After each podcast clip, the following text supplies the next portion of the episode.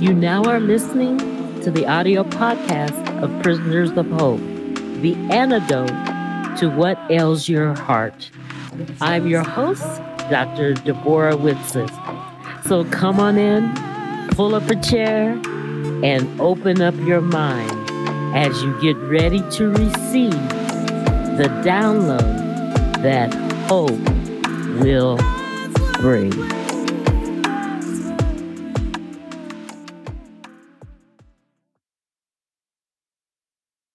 Well, hey, hey, hey, it is Dr. D, and it is an awesome, great day. Today, we're going to visit the concept of a pathway. And in the Bible, there are a hundred passages that talk about pathways. And so, since we need help, I know I need help to stay on that pathway. God knows this, so He sends allies, people, things, places, breezes, flowers to help us. What if you knew next Tuesday is your last day on earth? Well, like what? What, what is it about Tuesday, Debbora? Just pick a day. Insert your day. Suppose you knew that was your last day. Would you be living differently? Would you want to make sure that your time that you have, your limited time, you know, we're limited creatures, limited time, limited capacity. Because even the Bible says, I know that you are dust. I think the King James Version says, I know it that that you are thyeth dust. like a breeze that was here today and gone tomorrow. So wonder if you knew what day was your last day. And there was a path that you could take, that you could choose that you could stay on that lives that leads that lives in the realm that leads to life that lives in the realm of life. Would you be living differently? The bible says there are two pathways. One lives to life the other to death. I beg you i beg you i beg beg you choose the path of life. So we're go- today we're going to explore pathway allies, the help that God sends us to stay on the correct path. In the Bible, there are over a hundred verses on pathways. I'm not going to share them with you, all of them. I just want to look at three of them in particular. The first one comes from Psalms. 66, Psalms 9, it says that He preserves our life and keeps our feet from slipping. He preserves our life and keeps our feet from slipping. Slipping where? Off the path. In Job, I used to call that job. In Job 23:11, he says that my feet, my feet have closely followed his steps. I have kept his way without turning aside. So that suggests that there's a pathway that one woman must keep to life. And the book of wisdom, Proverbs 3 6 says, In all of your ways, you submit to him. Now, notice this is a condition. You have the right not to. You have the right to completely fudge up your life I don't want to say the other word, but but you know what I'm talking about. You have the right. So in all your ways, if you submit to him, he will make your path straight. So welcome to the Pathway series where we look at allies that God sends to us to help us stay. Because Lord knows we're going to mess up without the help. I'm going to mess up without the help. We all need the help. Sometimes the most powerful pray, prayer, or the most powerful way you can pray is on your knees and ask help. That's more powerful than all of the piety that we use, the words we use. You know how people change their voice when they pray? Oh, thy art thou. I mean, come on, stop it. Just talk to God. So we're going to talk about or look at closely what that pathway is. What is the nature of that pathway? We look at Matthew 5:13. And so we're looking at how we live our life basically. That's a pathway. And what we've decided to do with the limited time since we've already stem- established that our time is finite here on earth. So our path is how we live and what we decide to do with the time that God has granted us. Matthew 5:13 talks about the nature of the pathway. It says enter through the narrow gates. So the pathway is narrow. And it explains that wide is the other pathway. You know, when you slip off or when you choose to fudge your life, it says, For wide is the gate. And here's a warning. And broad is the road that leads to destruction. Did you hear me? It's very broad, leads to destruction. And many, many people will enter through it. Now, notice it, it, it tells you, for example, that the correct path is narrow. It says the one that isn't is very broad. And it's very enticing because many, many, many, not may, but will enter through it. So watch how you, what you follow, who you follow.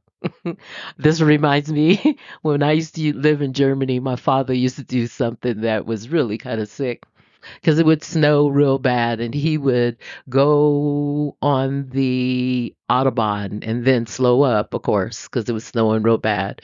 And he you you just learn to follow the person in front of you because they have a clearer path than you okay? And he would go off the off you know the off of the uh, autobahn and back down onto the autobahn and all this this row of traffic would be following him and he would look at me and he said watch who you follow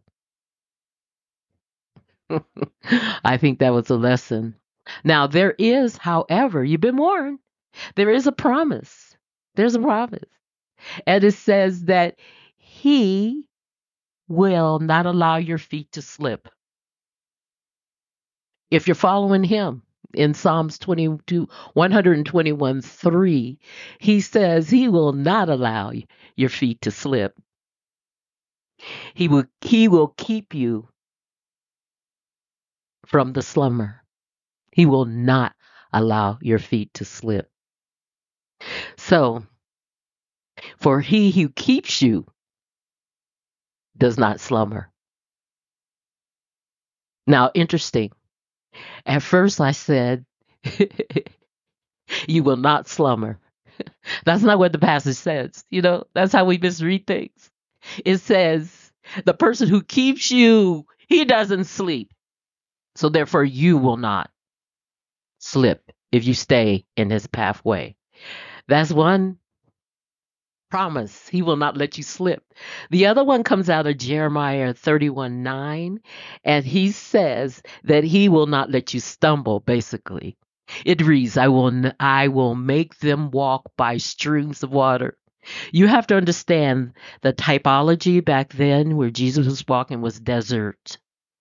So water is something you can't survive without. Water in the desert is is just fabulous. Streams of waters in the desert of waters is miraculous, okay? And the rest of it says on a straight path that which they will not stumble. So Jeremiah promises that you won't stumble. In the Psalm, the psalmist's promise is that you won't slip. Okay? There is a promise, but the pathway is very narrow. So where does our pathway help come from? Remember the pathway is very narrow. I think I said Matthew 5:13 is actually 7:13. That is the narrow pathway and wide is the pathway to destruction. And many, many, many will enter toward it, enter into it. so that again was Matthew 7:13. Okay? There is because he loves you, he gives you he gives you grace. He sends us help. He will send help to us and also he will send us as help to others. So where does this help come from? Well, there are two primary sources, the inside and the outside. So let's look at the inside. There is an old saying that you can't travel outside of yourself. You can improve outside your circumstance until you take, until you travel, until you take the journey inside yourself. We must start with ourselves. Isn't that bad? There's a Bible verse about the the log in your eye when you're looking at a speck in somebody else's eye. So basically, he's telling us to start with ourselves. You know, it's impossible to give more than what you are. So if you don't love yourself, you're going to fail in loving somebody else because you can't give more than what you are. You have to add Jesus and multiply. To take the journey outside, you must take the journey. It was like, what, what do you, uh, okay, yeah. Isn't that profound? To take the journey, you must travel, you must journey. You must arm your mind because it is a battle. It is a battlefield. There are three ways of beefing up your internal fortitude. We're talking about the inside, your internal fortitude. The first one is read. Okay? This is internal. This is you, yourself, and you. Dive into the Bible. I mean, dive in. It, it's basically a manual of how to live. The reason why it's called the Living Bible because it changes and adapts to your life situation. Have you noticed that? If you haven't noticed that, you haven't dive delve into the Bible enough. Because you, you notice that it speaks to you. It will meet you at your heart's location. Books allow us to take journeys without even leaving our current location. The books you read will determine your life direction. Do you believe that? I dare you to read a book entitled As a Man Thinketh. Now, this book, Thinketh, you could tell is written a long time ago. Translate As a Man Thinks, okay? Was written by James Allen back in 1903. And when you read it, you're going to witness how the concepts forward change the way you think. You can't, I mean, it's a little tiny book, but it's so powerful. If you begin to question the way you think, the key to mastering your life, according to um, James Allen, what is to harness the power of your thoughts. Wow. Because your thoughts lead your life, right? In other words, think about what you're thinking about. My girlfriend, Dr. Joyce Meyers, says that. Think about what you're thinking about. And James Allen said that way back in 1903. Your thoughts are the roots of your action. Your actions lead to patterns, okay? So your thoughts lead to actions, your actions lead to patterns, which determine your character. Thoughts, action determines your character, which leads to your destiny. Ralph Waldo Emerson said, Sow a thought and you reap an action. Sow an act, you reap a habit. Sow a habit, you reap a character. So that character, you reap your destiny. So basically, he just said it that way.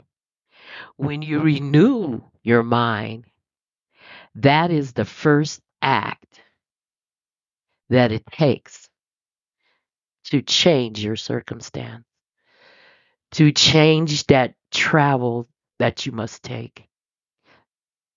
You have to move. You know, it's a battlefield because we're naturally um, negative. Eh, You have to take captive every thought. Doesn't the Bible talk about that? And keep your mind fixed on life worthy things like God. Matter of fact, you can consult the Bible because it lists all those things that you should keep your mind on. Take every bad thought captive. Your life and faith will give you travel to a new level. So you need to read. The next thing to build the inside, your internal fortitude, is listening. And listen, listening is different than hearing. It's far different than hearing. Hearing is the unconscious act of receiving sound. Okay, it's just a me- mechanical um, method. Listening is the conscious act of processing meaning from words. Listening leads to learning. Listening without judgment. In other words, listen without the answer to the question that hasn't been fully asked to you. Okay? The noise of your answer can sometimes close your mind to the possibilities. So you need to read, you need to listen. This is all um, pumping up the inter- internal fortitude of your mind. And last not least, you need to learn how to reflect after you do these things. Reflecting is to think deeply, think about what you're thinking about, and carefully about something. You want it to go straight to the heart. From your logical thoughts, your brain processing to your heart. You want your knowledge to go from your head to your heart. Reflecting means is thinking about what you've learned and how it refer, refers, relates to your life situation. So you need to read.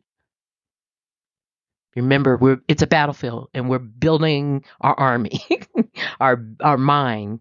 You need to listen, actually hear what people are saying to you, and you need to reflect. And this is the this is this the inside of the apparatus. Okay? According to Matthew, remember that the correct path is narrow and often unpredictable. Because there's so many passages in the Bible that talk about we I'll I'll stop you from stumbling. I'll stop you from fumbling. I've I'll stop you from falling off the path. So it's an unpredictable path. You need help. You need an ally to come a- aside of you and help you move through your life. In part two of Pathway Allies, we will dive a little deeper. We will look at the outside sources. We just looked at inside sources that could facilitate you walking the narrow path. The operative word in that sentence is could, because remember, Matthew warns the path of destruction is wide and many will go there. So until next time, God bless. My hope is that this journey has been fruitful and you're able to take it and apply it to your life. Until next time, tune in again for the Prisoners of Hope podcast. God bless.